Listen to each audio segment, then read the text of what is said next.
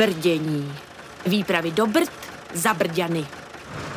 Matouši, je hrozná zima, je tma, a sněží nad náma. sněží a Matouš tady připravuje zřejmě betlem, nebo co to Ne, tady chystáš? Chystám pelíšky pro zvířata, protože za chvilku budeme muset jít pro zvířata. Pro jaká? Pro velká, pro Co to valacha, znamená? valacha Aha. koně, dva voly a kravičku, které máme na pastvě, jelikož je zima a stále nenapadá sníh a tráva nám roste. Máme jí hodně, takže zvířata se nám pasou. Senemi přikrmujeme jen po večerech a po nocích, kdy chodí tady domů. Mají tady takový otevřený přístřešek, do kterého můžou přijít Mhm. a zase odejít. Počkej, ale aby jsme si to srovnali, kdy ty si říkal, že jim jdeš stlát. Já jsem si představovala, že to je jako pro ně pelíšek, ve kterém spí. No, my máme dohromady 14 hektarů v takovém táhlém celku. Ty zvířata si chodí kam chtějí, kdy chtějí. A vzhledem k tomu, že je právě teď ta tráva, tak se pasou poměrně daleko od domu a večer pro ně musíme, aby šli domů. Zavřeme jim ten příchod na tu pastvu a oni jsou jenom na těch pozemcích, které máme u domu. A tady mají jesle, kde jí seno, což je vlastně suchá tráva. A mají tady takové čtyři stání, do kterých si můžou kdykoliv zaparkovat, lehnout si, stát a zase odejít a můžou si tady nakládat s tím prostorem, jak uznají za vhodné. No a v těch stáních jim právě steleme slámou, aby zde ta zvířata si mohla v suchu v klidu lehnout. A proč tady nemůžou zůstat venku? Asi by teoreticky mohli, ale vzhledem k tomu, že opravdu čelíme poměrně častým nájezdům prasat, které tu ohradu někdy přetrhnou, tak se obzvlášť noci tam ty zvířata bojíme nechat, aby nám skrz tu rozbitou ohradu ta zvířata někam neodešla. Matouš tady má čelovku na hlavě a při minimálním světýlku tady vidle mi přehazuje, je to teda sláma, slámu. Sláma je vlastně to, co nám zbyde z obilí. V obilí si vezmeme zrno, které eh, dáme s nějakým zvířatům, slepicím, nebo s ní uděláme chleba a ten zbytek je právě sláma. A jak kráva, tak kůň, všichni jedí slámu. Seno. Seno. Na slámě spí a seno jí. Takhle to je. Ale samozřejmě, když byly bídné roky, nebo dřív, když byla dobrá třeba ječná sláma, tak se samozřejmě krmilo i slamou. Pokud se po těch zvířatech nechtěla nějaká užitkovost, to znamená mléko, nebo jsme nechtěli, aby měli, já nevím, maso, aby nám narostly, tak ta sláma taky byla v určité míře dostačující. No tak pojďme to pro ně připravit teda, pro chudáky jedny, No, vymrzlé. A vydáváme se na noční výpravu. Matouš právě vyrazil. Matouš má u sebe motorku. Matouši, proč máš ne, mám ji tady zaparkovanou. zaparkovanou? Proč? Takhle v no, noci, protože jeden pro jdeš? velký, pro velký zvířata, No. kdybychom šli pěšky, jak nám to trvá tři čtvrtě hodiny, takhle nám to trvá 10 minut. Aha. A vezmeš mě s sebou? No, co mi zbývá? Takže Matouši, zase ti dávám na hlavu kameru, abys to zaznamenával, tu Ano. naší jízdu.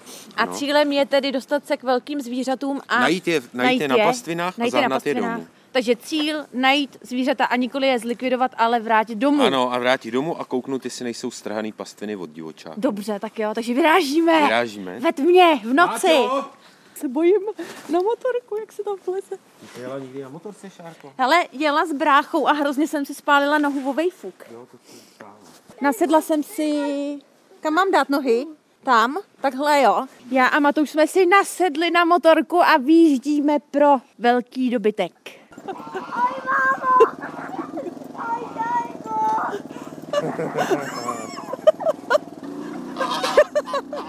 A ujíždíme huse. Tak jedem. A právě jsme vjeli na pastviny. Ano, Všude je tma. Ani hvězdy nesvítí. motorka svítí. Motorka nám svítí. A v dáli už vidím krávu.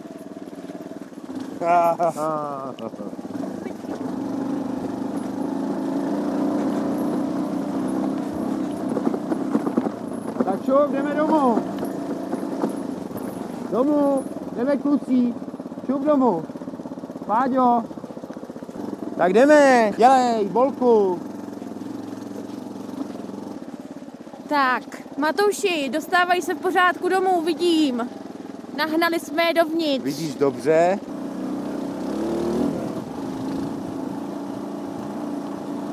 A přijíždíme ke statku.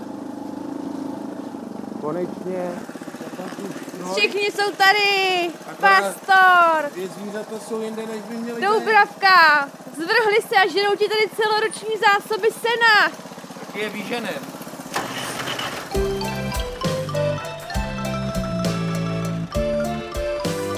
My jsme dojeli se zvířatama zpátky, ale nevadí těm zvířatům vlastně ten hluk té motorky, nejsou z toho pak třeba nějaký jako nervózní, nebo když tam na ně takhle najedeš.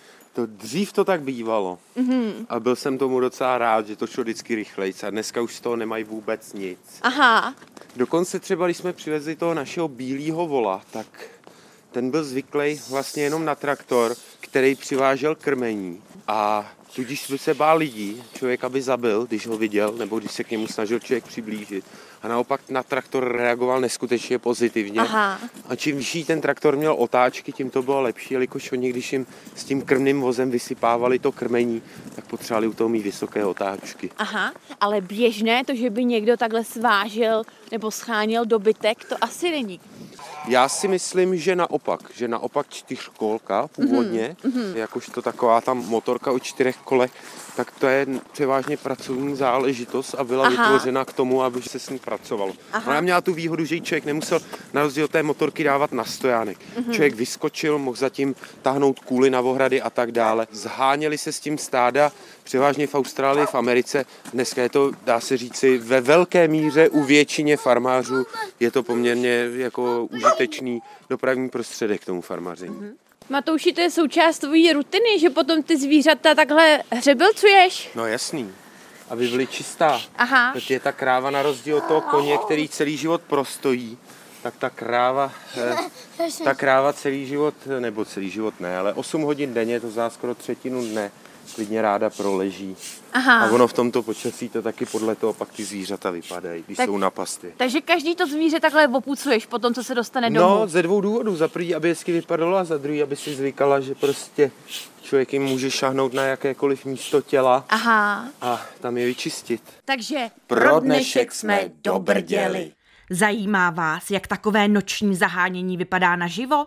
Mrkněte na radiojunior.cz a tam najdete náš akční videozáznam. Tak nabrděnou!